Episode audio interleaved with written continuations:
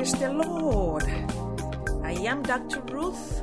Welcome to today's lesson as we continue our teaching here in the Gospel of Matthew. Today I will get into Matthew chapter 15. Praise the Lord. I am glad you are with me today and I trust that your heart is open to learn a lot. So, what is the gist of this chapter? In this chapter, the Lord Jesus will describe to us what defiles a person or what makes a person evil or bad. Okay, and the Lord will also teach us about how the traditions of man can nullify the Word of God or make the Word of God become ineffective. So that is the gist. Let us get into this right away. Matthew 15, uh, verse 1. Then some Pharisees and teachers of the law came to Jesus from Jerusalem and asked. Now you have to keep this in perspective. The fame of the Lord had spread all the way to Jerusalem and some of the high caliber, so called high caliber Pharisees, came down from Jerusalem to investigate the Lord's ministry. That is what is happening here. Verse 2 Why do your disciples break the tradition of the elders? Now, keep in mind, these are the so called high caliber uh, Jews from Jerusalem who are now questioning the Lord. They are asking him, Why is it that your disciples break the tradition of the elders? They don't wash their hands before they eat. Now, you have to understand that Moses had handed out the Mosaic law to the Jews, and over many, many years, such as many centuries, the Pharisees and the Sadducees had added so many other man made traditions or rules and regulation into the law of Moses to the extent that some of the Jews were even confused which ones were truly the laws of God has handed to Moses or just traditions of the uh, Jews.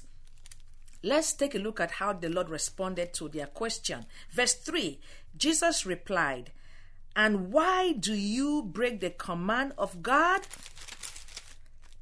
For the sake of your tradition. Wow. You see, I, I just love the way the Lord Jesus is applying godly wisdom here. He is really giving it right back to the Pharisees. He is answering their question with a question like he normally would do. That way people can think. Verse 4 the Lord Jesus continued, For God said, Honor your father and mother, and anyone who curses their father or mother is to be put to death. Verse 5 But you say that if anyone declares that what might have been used to help their father or mother is devoted to God, they are not to honor their father or mother with it. Thus, you nullify the word of God for the sake of your tradition. Verse 7 You hypocrites, Isaiah was right when he prophesied about you. Now, before I even continue with that prophecy, let me pause here and put this in perspective. What the Lord Jesus just did in response to their question, he referred them back to God's law in Exodus 20, verse 12, about honoring your father and your mother. And before I even explain why the Lord Jesus had to say this, now, back in the ancient uh, Jewish uh, tradition, they had what was called the Korban vow. It is a vow that a Jewish person could make, such as giving their money to get to God's temple versus using that money to support their elderly parents who were needy. So apparently, the Lord Jesus knew that some of the uh, Pharisees or some of the Jews were using this Korban vow i.e., giving money to God's temple, that way it would prevent them from taking care of their parents. So the Lord is like telling them or bringing it to their remembrance that by them using money that they were supposed to have used to care for their parents, taking that money and putting it into God's temple or taking that money and giving it to God, they were doing that under the guise of loving God, but they did not truly love God. In other words, they were making this vow, taking the money that they would have used to help their parents, giving it to God just to be acknowledged by man, just to be acknowledged by others. Okay, so the Lord Jesus is telling them that they are nullifying or they are disobeying God's law out of Exodus 2012 that says we should honor our parents in their guise or in their disguise to love God, they are taken away from their parents under the pretense of giving to God. So the Lord Jesus is bringing it right back to to uh, their faces. That is uh, what is actually uh, happening there. So the Pharisees were using God to dodge their family responsibilities, and the Lord Jesus exposed their hypocrisy, just like he normally uh, did with them. So now he would quote from a prophecy by Isaiah. You can find this prophecy in Isaiah 29 13. Let's pick it up here in verse 8. The Lord said, These people honor me with their lips, but their hearts are far from me. Verse 9 They worship me in vain. Their teachings are merely human rules. There you go. Okay, so right away we see the Lord highlighting the fact that the traditions of man should not supersede or should not be elevated above the Word of God. The Word of God is preeminent, it is number one. And classic examples of the traditions of man today in the 21st century are things such as insisting that there is only a specific day to go to church because that is what your church does. So you impose that onto others. That is a tradition from man, not from God. God said we should not elevate one day over another. Every day is blessed. Another example of uh, church tradition is using specific type of musical instrument in the church. That is the tradition of man, not of God. And of course, things such as the way people serve communion. These are all traditions of man or traditions of certain churches or certain denominations that are not found in the Word of God. And we really have to be careful that we evaluate certain traditions that we partake in to make sure that we are not holding those traditions in the same esteem as we hold the Word of God. Because if we did that, the Lord Jesus is teaching here that we would nullify, we would disobey, we would negate the Word of God because of traditions, and that would not please God and in fact, that would prevent us from receiving God's blessings. Okay, so it's very important that we know that the traditions of man are inferior to God's word. Okay. Praise the Lord. This is Dr. Ruth. Thank you for joining me today as we study God's word. Friend, as this ministry is blessing you, I want to speak to your heart. Would you consider blessing us back with a one time donation, or become a Christ centered partner.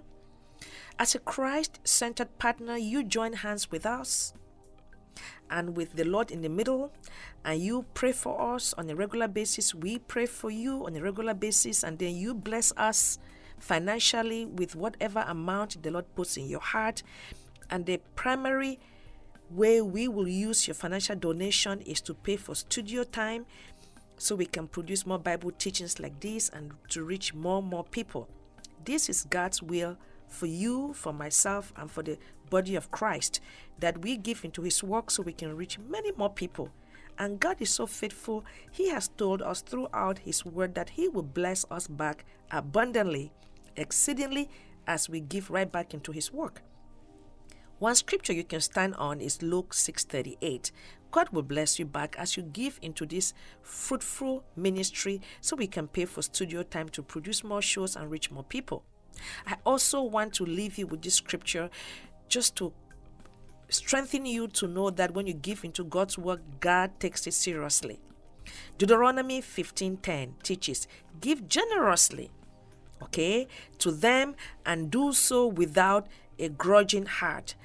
Then, because of this, the Lord your God will bless you in all your work and in everything you put your hand to. That is a promise that when you give into God's word, God will take it seriously and He blesses you back abundantly.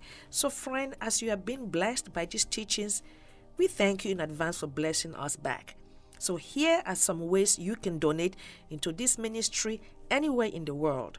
All you need is internet access. Here is our safe and very secure website drruthtanyi.org slash donate. Again, it is drruthtanyi.org slash donate. You can make a donation right there, whatever the Lord puts in your heart. We receive it and we say thank you. If you live in the USA, we also receive donations through Zelle. And here is the telephone number. It's 909 501 9031. Again, 909 501 9031. We also receive donations through Cash App. The address there is the dollar sign Dr. Ruth Tanyi. Again, the dollar sign Dr. Ruth Tanyi. Uh, that is for Cash App. And we thank you abundantly for investing into this fruitful ministry, and together we are advancing God's work and transforming lives. So we thank you for your donation, and God will bless you back abundantly, exceedingly. Here is the teaching. The Lord Jesus continue here in verse 10. Then Jesus called the crowd to him and said, Listen and understand. What goes now? The Lord Jesus is about to teach about what really defies a human being. He says in verse 11, What goes into someone's mouth does not defile them, but what comes out of their mouth, that is what defiles them. Wow. Now, the Lord Jesus was referring to non kosher food. You have to put this again in perspective. We've talked about this in the book of Leviticus for those of you who have listened to my teaching there. The Lord had given the Jews certain dietary um, guidelines, okay? So here the Lord Jesus is really coming against those laws, not in a negative way, but he is redefining the Old Testament law in light of the true intention of God. And he will further explain. So we pick it up here in verse 12, and let's see how the Lord would explain that. Then the disciples came to him and asked, Do you know that the Pharisees were offended when they heard this? Well, obviously, the disciples were still concerned. They were not spiritually seeing things like the Lord Jesus would have liked them to, Jesus was about to explain that listen, the non kosher food or the foods that we eat is not what makes us bad. Okay? God is interested in our intentions more than the foods we eat. And let's let's see how the Lord Jesus further explain this. And before I even proceed, I want to explain here I have heard some Bible commentators say that this comment or this teaching by the Lord Jesus clearly explains that no food is bad. And you know what? I agree. Mm-hmm. No food is bad. We just have to use wisdom and discretion how we eat. And just to be certain, we pray over our food and sanctify the food in the name of Jesus and then we eat. So, verse 13, the Lord is about to explain. Every plant that my heavenly Father has not planted will be pulled up by the roots. Verse 14 Leave them, they are blind guides. If the blind lead the blind, both will fall into a pit. Now, the Lord Jesus is referring to the fact that the disciples were concerned that the Pharisees were upset about the Lord Jesus, saying that non kosher food or saying that what we eat is not what defile us, because this was the understanding of the Jews.